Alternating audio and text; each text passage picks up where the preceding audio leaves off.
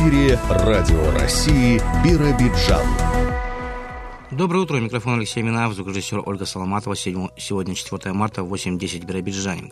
И сегодня в нашей программе подготовку к пассивной ведут фермеры автономии, сбор помощи для беженцев из Луганской и Донецкой Народной Республики организовали в Облучии. Мероприятие, посвященное Международному женскому дню, проводит учреждение культуры ЯО.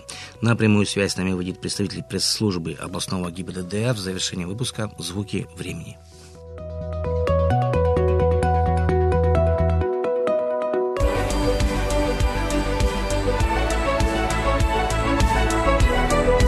Вести Биробиджан. Внесение изменений в бюджет области обсудили на внеочередном заседании правительства автономии.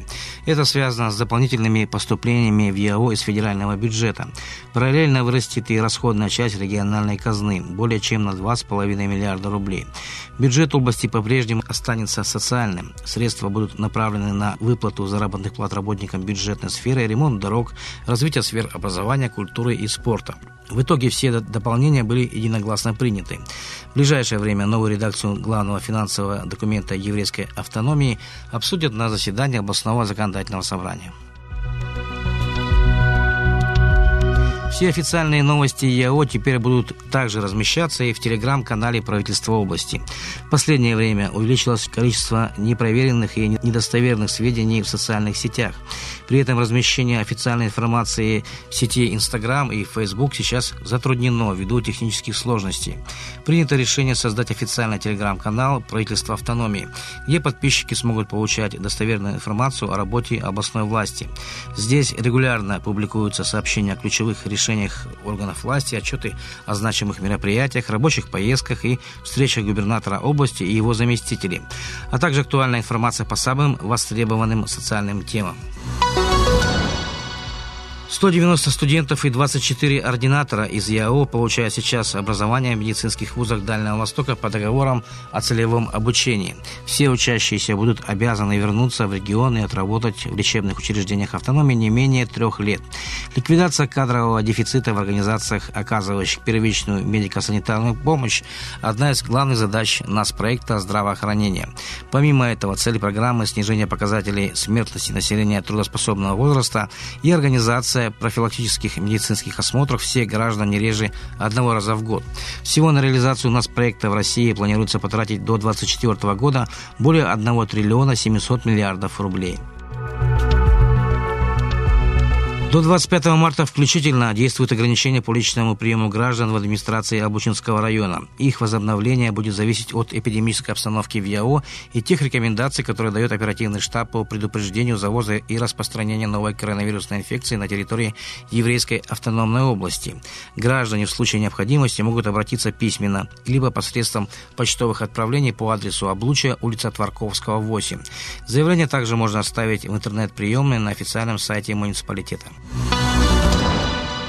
Российский Дальний Восток и Китай расширяют сотрудничество в лесопромышленном комплексе. КНР по-прежнему основной экономический партнер России в федеральном округе. В минувшем году товарооборот Дальнего Востока с Китаем вырос на 28% и составил почти 14 миллиардов долларов. Перспективы сотрудничества и формирования новых партнерских связей обсудили накануне в формате видеоконференции представители Минвосток развития и руководители управления коммерции приграничной китайской провинции Хэлудзян. В ходе конференции подписан меморандум о намерениях. Соглашение позволит усилить взаимодействие между сторонами в приоритетных направлениях и расширить партнерские связи. Площадкой для совместных проектов могут стать специальные преференциальные режимы, действующие на территории Дальнего Востока России. Сейчас в федеральном округе реализуется более трех тысяч проектов с использованием государственной поддержки. При этом 58 компаний осуществляют проекты на сумму почти в 900 миллиардов рублей с участием капитала из КНР. Это более чем 14% от общей суммы инвестиций. В России действует система приоритетных инвестиционных проектов в области освоения лесов, которая дает право на получение лесных участков вне конкурсов и аукционов по сниженной ставке. С 1 марта в России запрещено выкидывать компьютеры и бытовую технику в мусорные баки. Вступили в силу новые требования Министерства природных ресурсов по утилизации некоторых категорий отходов. С 2021 года потребители не могли выбрасывать в контейнеры 182 типа товаров, отслуживших свой срок. С этого года их список пополнился еще шестью видами. Теперь нельзя помещать в баки шины, строительный мусор, медицинские отходы, химикаты, лампочки и батарейки, поскольку они включают в себя компоненты, содержащие ртуть, свинец, мышьяк и другие. Период разложения таких устройств от 100 до 500 лет. Старую мебель также следует оставлять на площадке для крупногабаритного мусора, рядом с контейнерами. В этом же списке бытовая техника, системные блоки компьютеров, печатные платы и жесткие диски. С 1 марта утилизация названных предметов на усмотрение их владельцев владельцев. Можно сдать обратно в магазин или вызвать представителей специальной службы, но последний вариант, скорее всего, за отдельную плату. Точно известно лишь одно – нарушители закона будут штрафовать физических лиц на сумму до 4 тысяч, компаний в размере от 100 до 500 тысяч рублей. В Музее славы управления МВД России по ЕО побывали старшеклассники Биробиджанского лицея номер 23. Все представленные экспонаты во многом уникальны, так как собирались ветеранами и действующими сотрудниками органов внутренних дел ЯО на протяжении многих лет. Ребятам продемонстрировали стенды с фотографиями бывших и нынешних руководителей областного ведомства.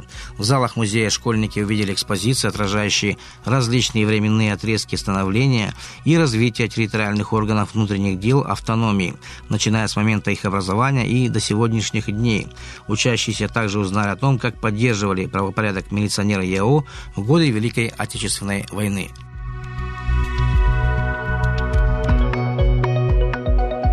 Радио России Биробиджан. Погода.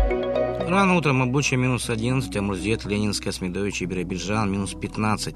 Атмосферное давление 749 мм, ветер восточный 1 метр в секунду. Днем по области минус 3, атмосферное давление 745 мм, ветер восточный от 4 до 8 метров в секунду.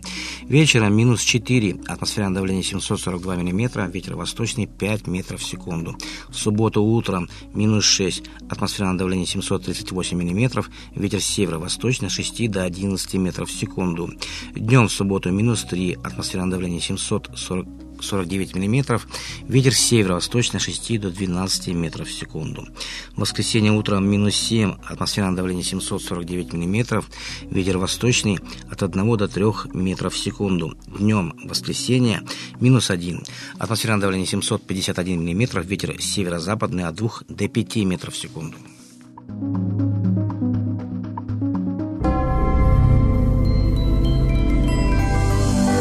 Прямая связь. И на прямую связь с нами вышла руководитель пресс-центра областного управления ГИБДД Оксана Клегунова. Оксана, доброе утро. Какой же оказалась уходящая неделя? Доброе утро, уважаемые радиослушатели. Рада приветствовать вас в прямом эфире. Итак, поговорим о состоянии аварийности на территории автономии за прошедшую рабочую неделю. Всего за этот период произошло 11 дорожно-транспортных происшествий, в которых три человека получили телесные повреждения.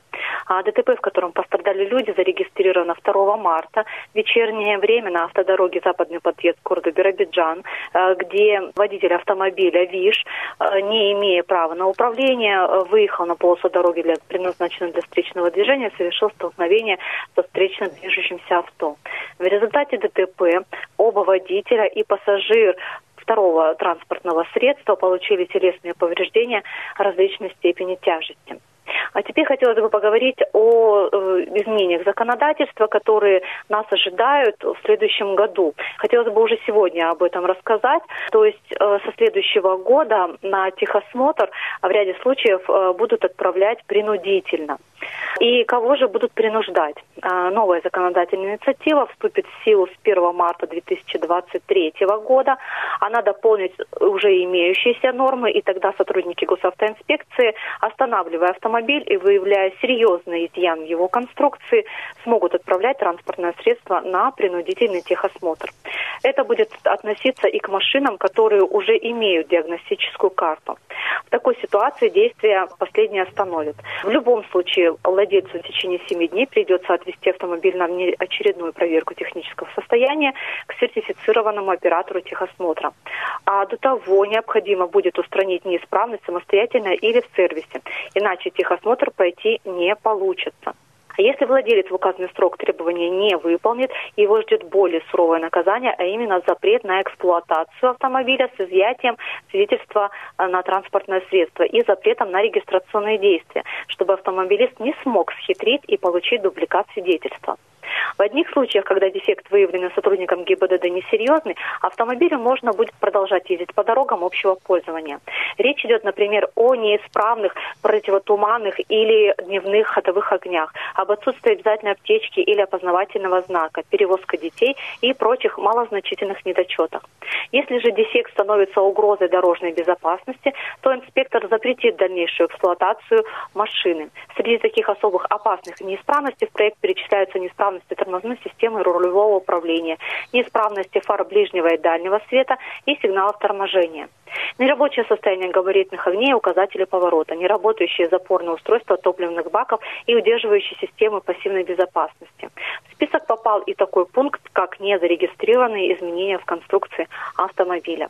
У меня на этом все. Спасибо за внимание. В рубрике «Прямая связь» прозвучала информация областного управления ГИБДД. Вы слушаете Радио России Биробиджан. Качественное горячее питание младших школьников на контроле органов госвласти всех уровней. Накануне об этом шла речь на расширенном заседании рабочей группы правительства Российской Федерации. Как организовано это питание в автономии? Материал Сергея Корнелевского. На территории Еврейской автономной области 64 общеобразовательные школы. Из федерального бюджета на организацию горячего питания для детей начальных классов в минувшем году было предусмотрено чуть более 89 миллионов рублей. В этом году цифра не меньше, и поэтому важно, насколько эффективно эти деньги используются. Считает исполняющая обязанности начальника департамента образования ЯО Наталья Соловченкова. Одна из основных форм социального питания – это мероприятие по организации бесплатного горячего питания для обучающихся начальной школы, которое реализуется в соответствии с поручением президента Российской Федерации. Оно реализуется на территории всей Российской Федерации при поддержке финансовыми средствами э, Российской Федерации. Для того, чтобы организовать качественное бесплатное горячее питание для учащихся начальной школы, а это 8406 детей на сегодняшний день на территории области, был проведен в 2020 году ряд подготовительных мероприятий, таких как ремонт пищеблоков, то есть в 36 общеобразовательных организаций было отремонтировано 40 пищеблоков, соответственно, с поставкой нового оборудования, которое обеспечивает максимально качественное, быстрое, своевременное приготовление питания в соответствии с теми санитарно-эпидемиологическими нормами, которые на сегодняшний день предъявляются к его изготовлению. Было проведено обучение руководителей образовательных организаций, 75 руководителей руководителей мы обучили, и обучение персонала, который непосредственно реализует эти мероприятия. Это порядка 158 человек. То есть все они прошли либо курсы переподготовки, либо курсы повышения квалификации. Но таким образом на сегодняшний день на территории Еврейской автономной области в полном объеме созданы условия для реализации данного мероприятия. Есть еще вторая категория, которая получает социальное питание. Это дети, которые относятся к категории детей с ограниченными возможностями здоровья. Данное мероприятие, оно несколько отличается отличается от первого, которое я называла. Оно реализуется за счет средств субъекта в рамках закона об образовании в отношении тех детей, которые имеют статус ребенка с ограниченными возможностями здоровья. На территории Еврейской автономной области на сегодня проживает 736 детей с ограниченными возможностями здоровья. Это школьники и дошкольники, и порядка 400 детей – это дети школьного возраста. Для этой категории, неважно в каком они классе учатся, в первом, пятом, десятом классе, да, они в любом случае получают данную форму поддержки. Она не всегда реализуется непосредственно в школе, исходя из того, что часть этих детей, они не имеют возможности посещать школу, но тогда предусматривается и региональными нормативными актами, и муниципальными нормативными актами иные формы предоставления компенсации. Существенная разница, если мы говорим о этих двух формах, состоит состоит в том, что при предоставлении бесплатного горячего питания компенсационные формы не предусмотрены, потому что это питание, которое должно быть реализовано в натуральной форме для детей, которые вот в данный момент находятся в школе. Когда мы говорим о питании детей с ОВЗ, здесь предусматриваются компенсационные формы по той причине, что эти дети не всегда имеют возможность посещать занятия в школе. Но для того, чтобы их права не были нарушены, которые определены федеральным законодательством, региональные и муниципальные власти принимают, соответственно, опять же, повторюсь, нормативно-правовые акты, да, в рамках которых ну, вот, обеспечивается соблюдение прав данной категории детей. Для улучшения качества горячего питания в школах областной департамент образования организовал подготовку, переподготовку и повышение квалификации работников школы, обеспечивающих этот процесс. Курсы прошли на базе профессиональных образовательных учреждений региона. Свидетельство об их окончании получили 75 поваров плюс 49 руководителей общеобразовательных организаций и заведующих школьными столовыми меняются санитарные нормы, санитарные правила. С 2020 года у нас введен новый санпин по организации питания. Для того, чтобы не было расхождения в понимании, во-первых, нормативных актов, тех подходов, которые на сегодняшний день используются в санитарно-эпидемиологических нормах, потому что там есть разница и по организации питания для детей с ОВЗ, и по нормам, которые предусматриваются, да, вот необходимо было в первую очередь обучение руководителей. То, что касается обучения персонала, да, тех людей, которые непосредственно занимаются приготовлением потреблением пищи, это связано в первую очередь с тем, что ну, оборудование, которое поставляется сейчас, оно зачастую очень сильно отличается от оборудования, которое существовало, ну, скажем так, до этого момента. И мы с вами понимаем, что когда человек начинает работать с тем же пароконвектоматом, ему необходимо, ну, как минимум, узнать, как этим пользоваться, да, как для этого приготовить те или иные продукты.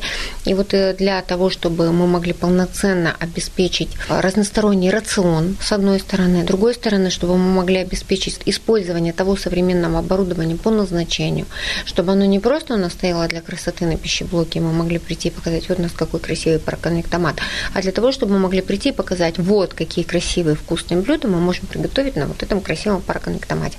Именно для этих целей проводилось обучение. Кроме того, в школах области обеспечивается внутренний контроль за организацией питания детей. В частности, родители вносят свои предложения по совершенствованию школьного меню формировалась такая практика, это организация общественного контроля. То есть это не только уполномоченные органы исполнительной власти, к чему мы уже привыкли, это Роспотребнадзор и прокуратура, а, но и подключаются сюда общественные деятели, такие как представители партии «Единая Россия». И самое главное, и это является, ну, наверное, последней тенденцией, которая обеспечивает ну, максимальную прозрачность, максимальную комфортность реализации этих мероприятий, это это э, родительский контроль. Когда мы говорим об образовательном процессе в целом, мы понимаем, что неотъемлемой частью образовательного процесса является родительское сообщество. Они, как никто другой, знают своих детей, да, они, как никто другой, могут помочь и своим детям, и учителям. То есть вот очень важный элемент любого образовательного процесса. Если мы говорим об организации питания, то здесь, безусловно, есть, и они уже реализуются. Был проведен ряд проверок, при которых привлекались представители родительских комитетов, родительских сообществ при проверке питания. То есть родители сами могли прийти в столовую, проверить вкусовые качества еды. То есть, ну, проще говоря, да, они могли прийти в столовую, попробовать пищу, которую ставят им детям, оценить, холодная она, горячая, вкусная она, невкусная, эстетический вид ее, то есть все моменты, которые с этим непосредственно сопряжены. Такая форма контроля, она обеспечивает, ну, наверное, самый правдивый результат. Потому что, когда мы говорим о калорийности, о массе, о весе, мы все-таки говорим о формальных вещах. Когда мы говорим о том, что приятно ли нашему глазу и вкусно ли это, это немножко другая сторона одного и того же процесса. Родительское сообщество очень активно привлекается вообще к ряду контрольных мероприятий, которые реализует в том числе департамент. Есть областной штаб, который занимается рядом вещей, связанных вот именно с общественным контролем. И в этот штаб у нас входят и представители родительских комитетов, представители общественных организаций, в том числе это ВАРДИ, Всероссийское региональное отделение родителей детей-инвалидов, это Совет отцов, и они действительно ну, во многом нам помогают. Школьное питание, как известно, залог здоровья. А горячее питание еще и профилактика заболеваний. Как обычно говорят родители, сухомятка ни к чему хорошему не приведет. Но вот благодаря постоянному контролю со стороны и государства, и родительского сообщества, можно сказать, что в этом отношении детское здоровье под защитой. Филиал областного комплексного центра социального обслуживания в Обучинском районе активно включился в работу по сбору помощи для беженцев из Луганской и Донецкой народных республик, а участвуют не только сотрудники, но и подопечные. Подробности Жанна Панова узнала у заведующей филиала Татьяны Бабич. В городе Облучи создано несколько пунктов приема помощи, центр досуга. Потом у нас есть еще при администрации вещи тоже можно отнести в Красный Крест. Мы со своими сотрудниками, а также с получателями социальных услуг в нашем филиале производим сбор вещей и приносим их в пункты, которые организованы у нас в городе Облучи. Мы носим в библиотеку, нам ближе вот центр досуга. Татьяна Анатольевна, а насколько вот ваши специалисты и подопечные активны? И какую помощь могут оказать облученцы и жители населенных пунктов? Потому что вы же обслуживаете весь ваш район. Ну, да, в основном люди передают вещи детские, взрослые, вот одежда и обувь. А вы, прежде чем на один из пунктов сбора помощи отправить, еще какую-то ревизию, может быть, проводите, социальные Конечно, работники есть, перебирают? Да, для того, чтобы вещи были хорошие, мы их просматриваем и передаем уже потом в пункты сбора. Радио России Биробиджан. Осваивать сотни гектаров целинных земель в ходе будущих весенне-полевых работ будут в крестьянско-фермерском хозяйстве Владимира Подоницына, что в селе Головино Биробиджанского района. Мера вынуждена последние несколько лет.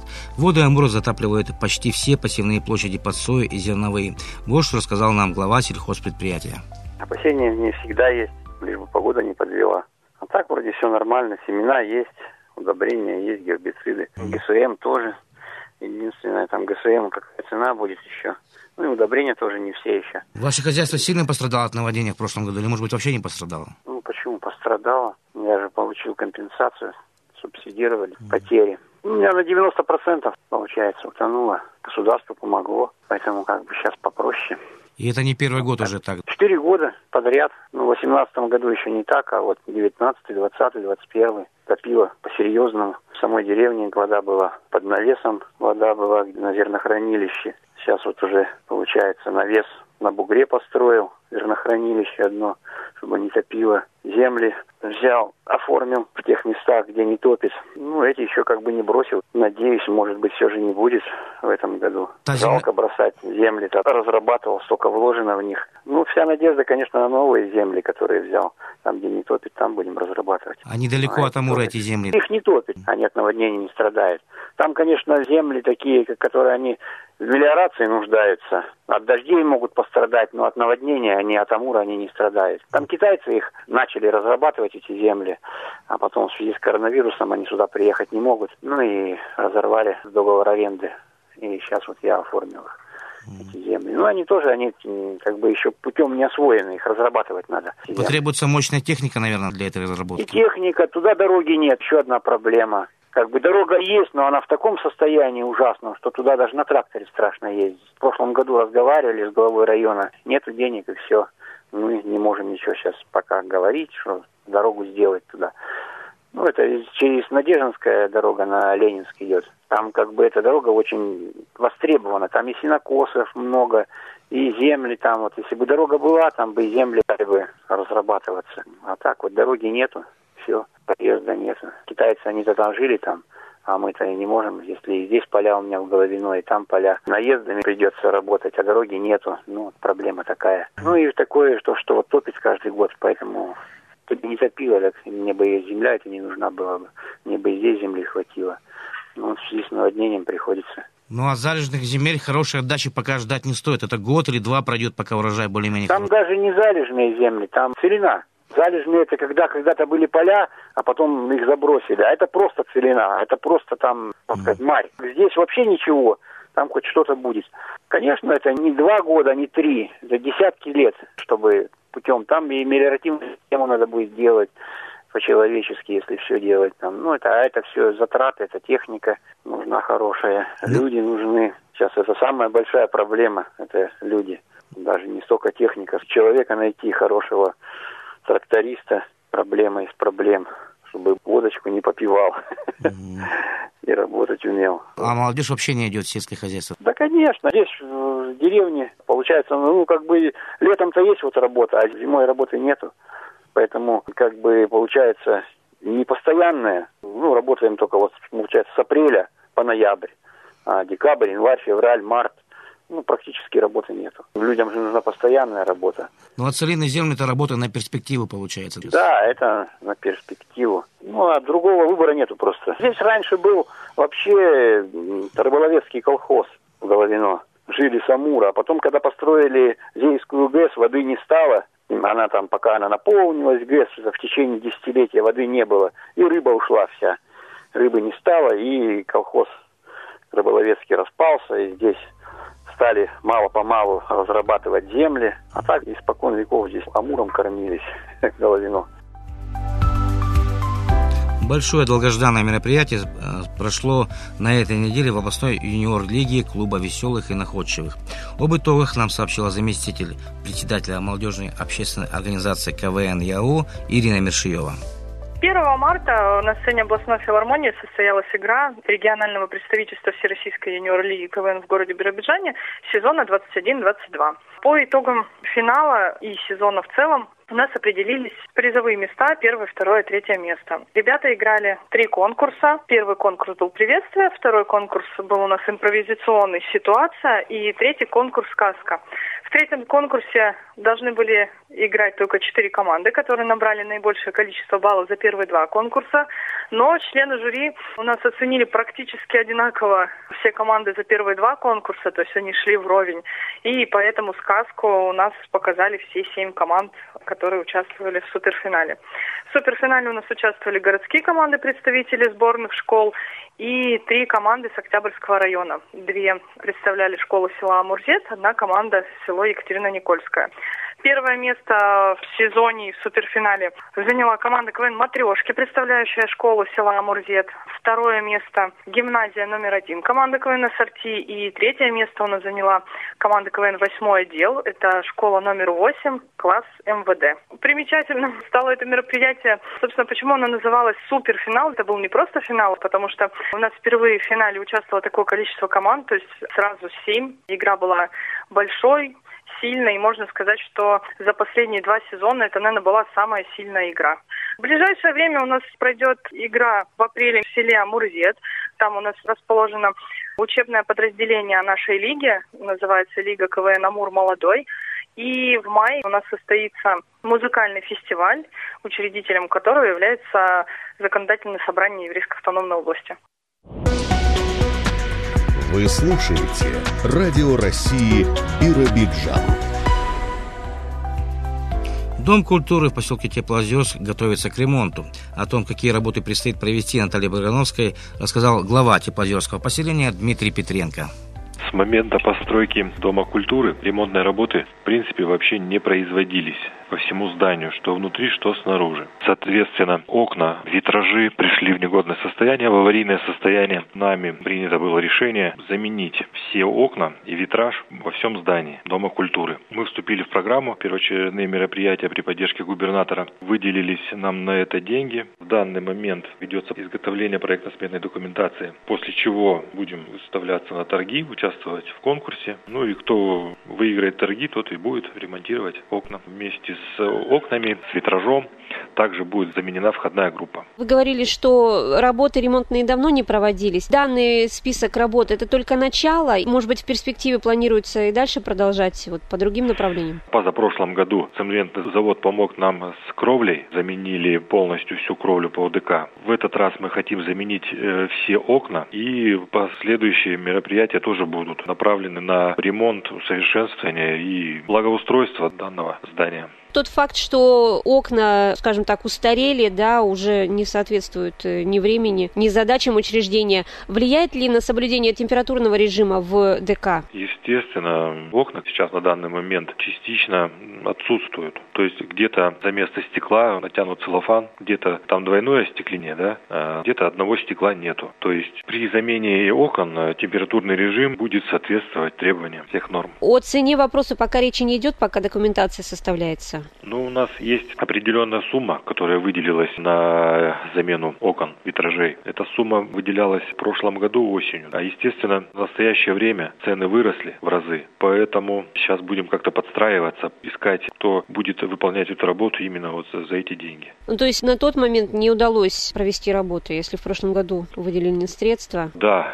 мы выходили на торги, подрядчик потенциальный у нас не было, никто не участвовал в торгах, время прошло, и в данный момент я считаю, что цена немножечко не актуальна. Учитывая сложившуюся обстановку, у нас сейчас цены начали расти на все. Допустим, вот осенью у нас э, заложено на окна 4 миллиона, именно на ДК. Сейчас я разговаривал с подрядчиком, он коммерческое предложение нам предоставил, там чуть больше 5 миллионов уже. У нас еще там фреска, мы окна, даже если бы и заключились, да, вот в январе, там, декабре, то из-за этой фрески ее недавно отреставрировали, и она боится перемены температур. То есть окна надо менять именно вот эти вот витражи, когда на улице будет плюсовая температура, чтобы не повредить э, саму фреску, целостность этой фрески. Мы уверены, что нам удастся завершить эту работу, и в ближайшее время ДК приобретет новый вид на радость жителям поселка и гостям.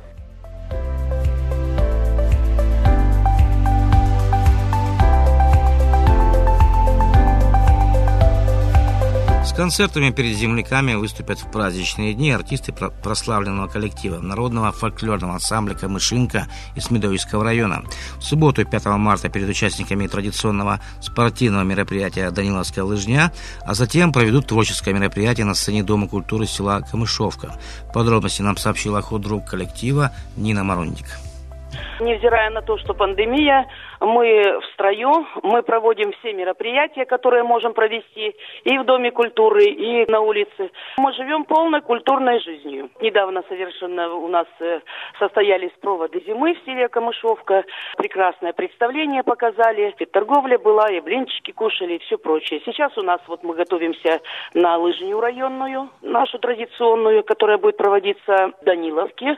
И попутно с этим мероприятием мы будем там проводить Масленицу. Это совместно с э, нашими работниками культуры, это Камышовское поселение. Идет э, работа творческих коллективов, всех абсолютно, в том темпе, в котором должно быть.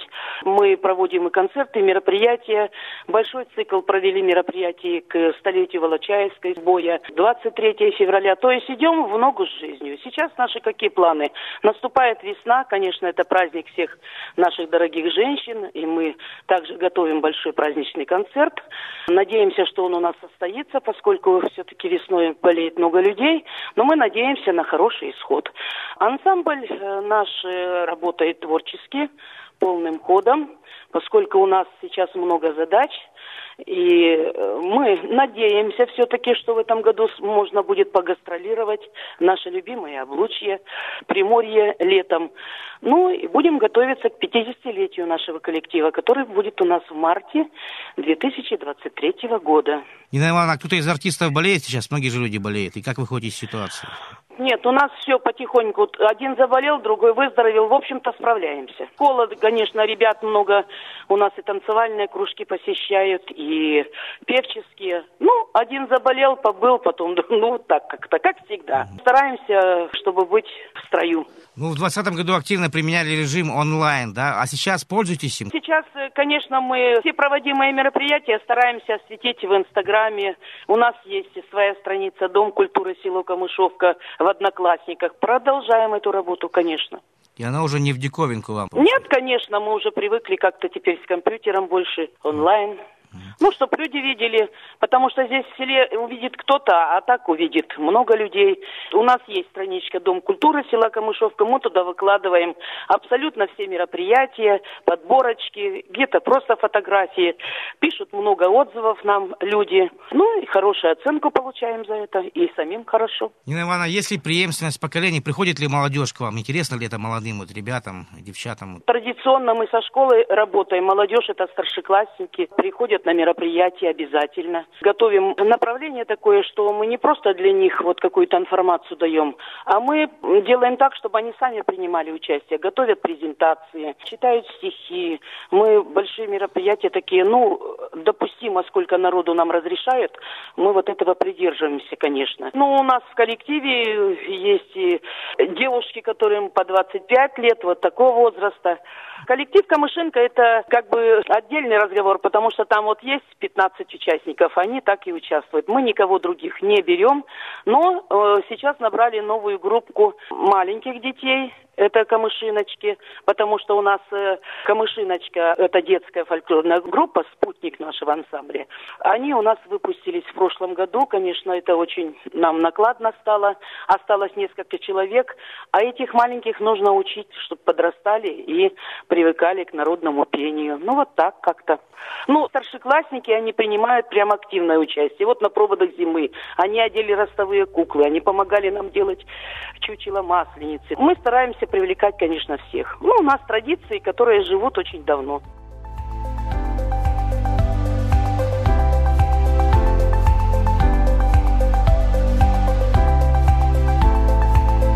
Учреждения культуры в эти мартовские дни проводят различные мероприятия, посвященные Международному женскому дню.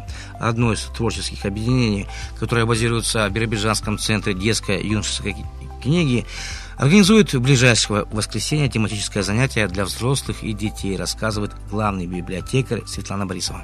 6 марта мы встречаемся с родителями и с детьми в клубе «Диалог» и будем говорить о самом близком для каждого из нас человеке, о маме. Потому что у мамы самые нежные ласковые руки, они все умеют. У мамы самое доброе, чуткое сердце, оно ни к чему не остается равнодушным. И сколько бы ни было человеку лет, пять или пятьдесят, ему всегда нужна мама.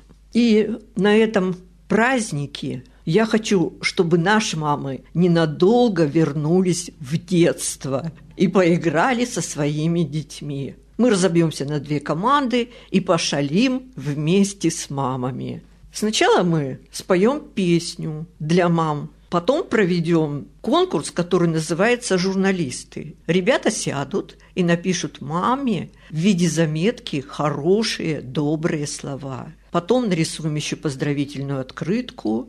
И еще пойдем на вернисаж. На нем будут рисунки детей, где они рисовали именно своих мам. Мамы выберут свой портрет. Должны угадать, где ребенок нарисовал именно ее. И еще очень интересный такой конкурс пройдет, который называется «Переводы с детского». То есть малыши, которые только начинают говорить, и у них получается очень интересно. Вот, например, как вы думаете, что такое смеялка? Оказывается, это рот. Или, например, алешник. Оказывается, это телефон. Алло, алло. Слушалка и укалиска – это медсестра. Следующий конкурс называется «Шалилки». Это надо будет передать шары над головой под музыку. Потом включаем музыку и начинаем танцевать. Музыка будет детский рок-н-ролл. Еще один конкурс интересный «Ищу тебя» угадать надо будет своего ребенка с закрытыми глазами по ладоням. То есть ребенок ручки подставляет, а мама должна угадать, кто это.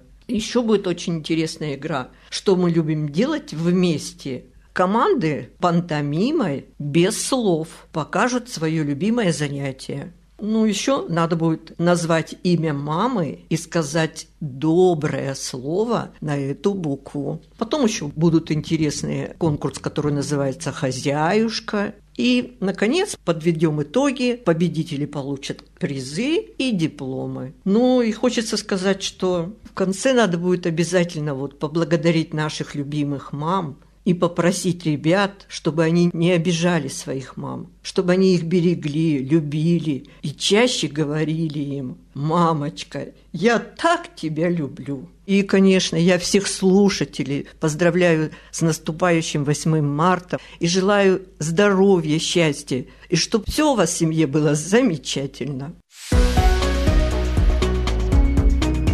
Радио России Биробиджан.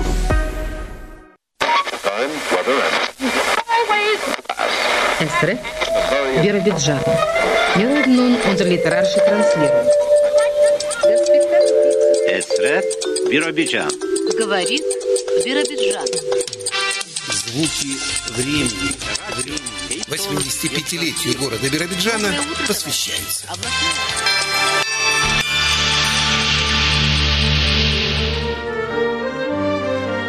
Послушайте фрагмент радиоочерка журналиста Ларисы Мильчиной «Родная дальняя земля». Запись 1987 года.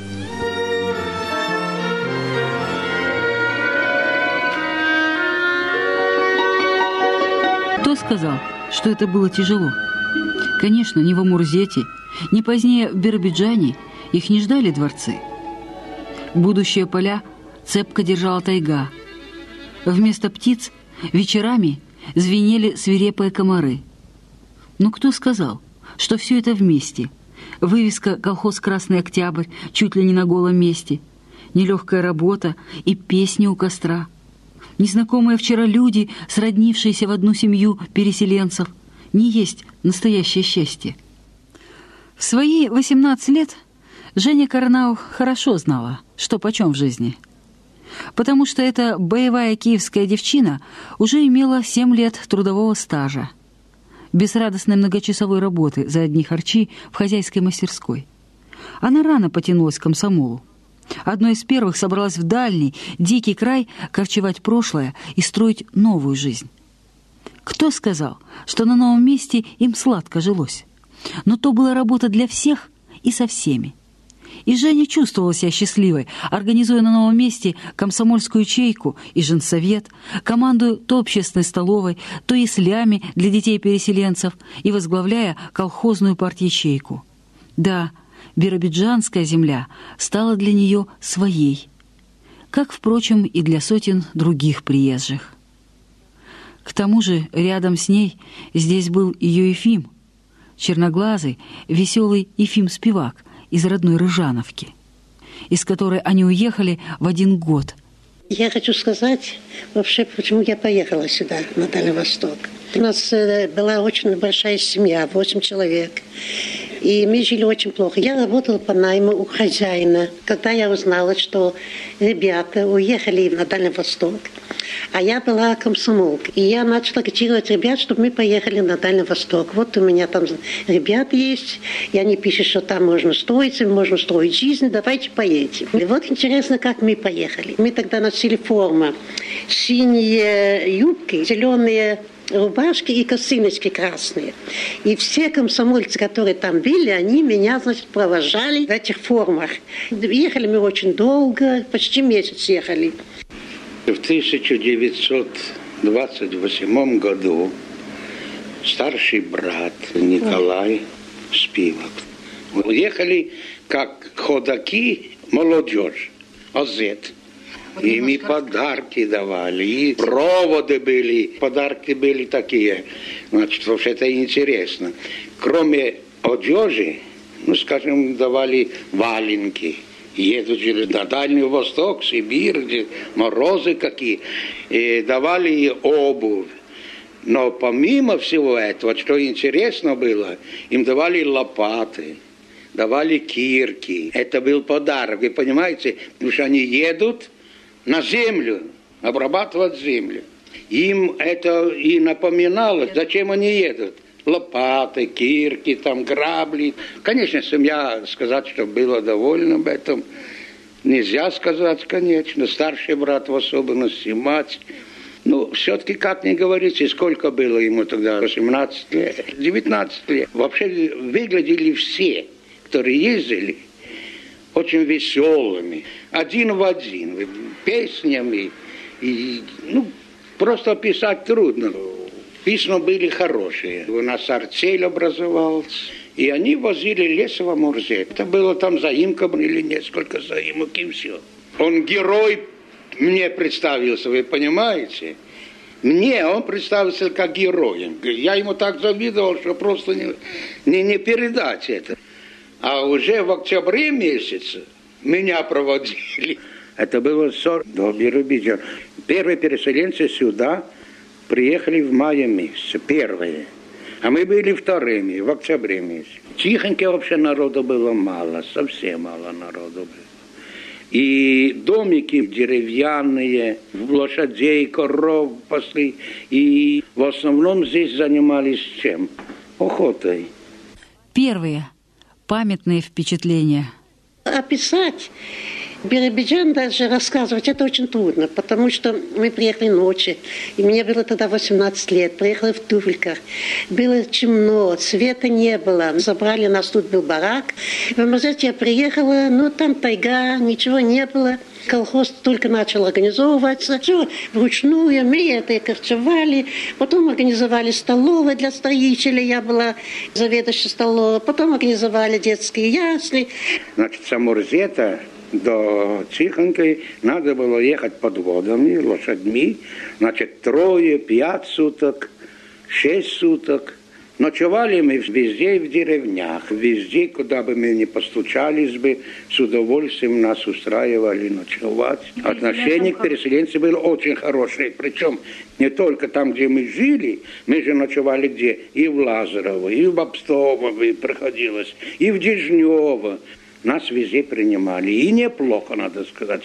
Биробиджан, ну, просто, как говорится, на глазах рос. Приходилось часто ездить. Почему? Потому что мы получали трактора для МТС. В 1937 году меня избрали секретарем райкома комсомола в Амурзете, а здесь был обком уже комсомола. И Биробиджан ну, рос каждый раз. Что-то новое было уже. Смотришь, ага, первая школа вот есть уже. Спрашивать, что это за здание. Кирпичное. Это первая школа. Ну, это уже потом, значит, педагогическое училище.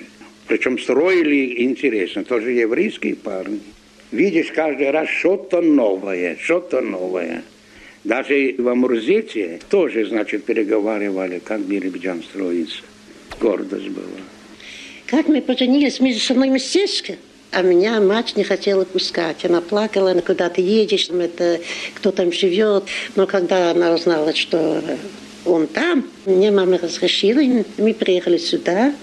Он меня встретил там в Амурзет. Ну и так мы... Боевой был парень? Ничего, я тоже была боевая. Война была далеко, у западных границ. Но повестки добрались до Мурзета в первые же дни. Евгения Григорьевна уложила вещмешок, а вскоре собрала на машину небогатый скарб, усадила двоих своих мальчишек, семья перебралась в Биробиджан. Меня мобилизовали в 41 году сюда, в город, и переехали сюда. А в 43 году меня отправили на фронт. Ну, меня сразу отправили, значит, в Арчель работница. Маленькое здание двухэтажное. Было, значит, несколько машин фанговые, вязальные, и несколько швейных машин. Все было вручную. Коллектив был в основном молодежь, подростки и пожилые женщины, потому что все мужчины были на фронте. Специалистов не было ни одного. Но главное, что коллектив работал очень дружно. Никогда я не помню случая, чтобы когда-нибудь обсуждали, что кто-то не вышел на работу. В свободное время, все выходные дни до окончания войны мы все время ездили помогать по колхоз. Организовали сами. Нас никто не заставлял, но сама молодежь, которая там была в работнице, мы организовали самодеятельность. И на каждый субботник ходили для того, чтобы город имел вид, чтобы благостроить. Только много лет спустя узнала Карнаух о судьбе брата, погибшего в Киеве, об умершей во время оккупации матери. Лишь через 20 лет после победы нашла она старших сестер. А ведь подруги считали Евгению Григорьевну везучей. Муж жив, воюет, шлет письма. Вы слушали фрагмент радиоочерка журналиста Ларисы Мильчиной «Родная дальняя земля». Эсре, Биробиджан. Мелод нун unser literarische Транслирование. Эсрет Биробиджан. Говорит Биробиджан. Звуки времени. 85-летию города Биробиджана посвящается.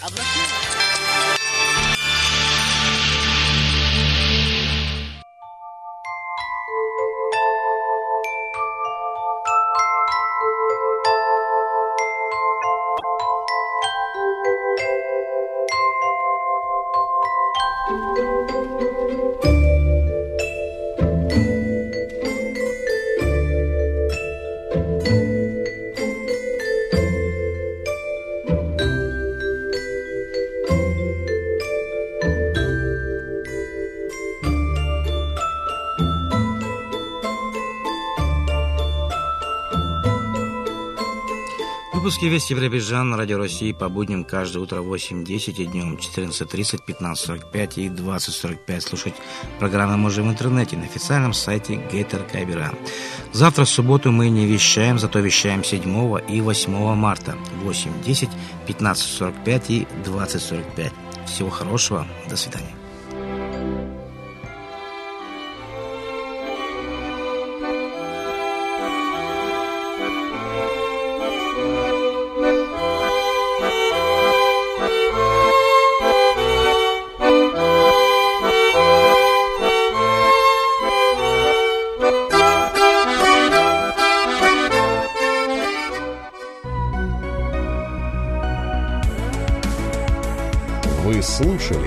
Радио России Биробиджан.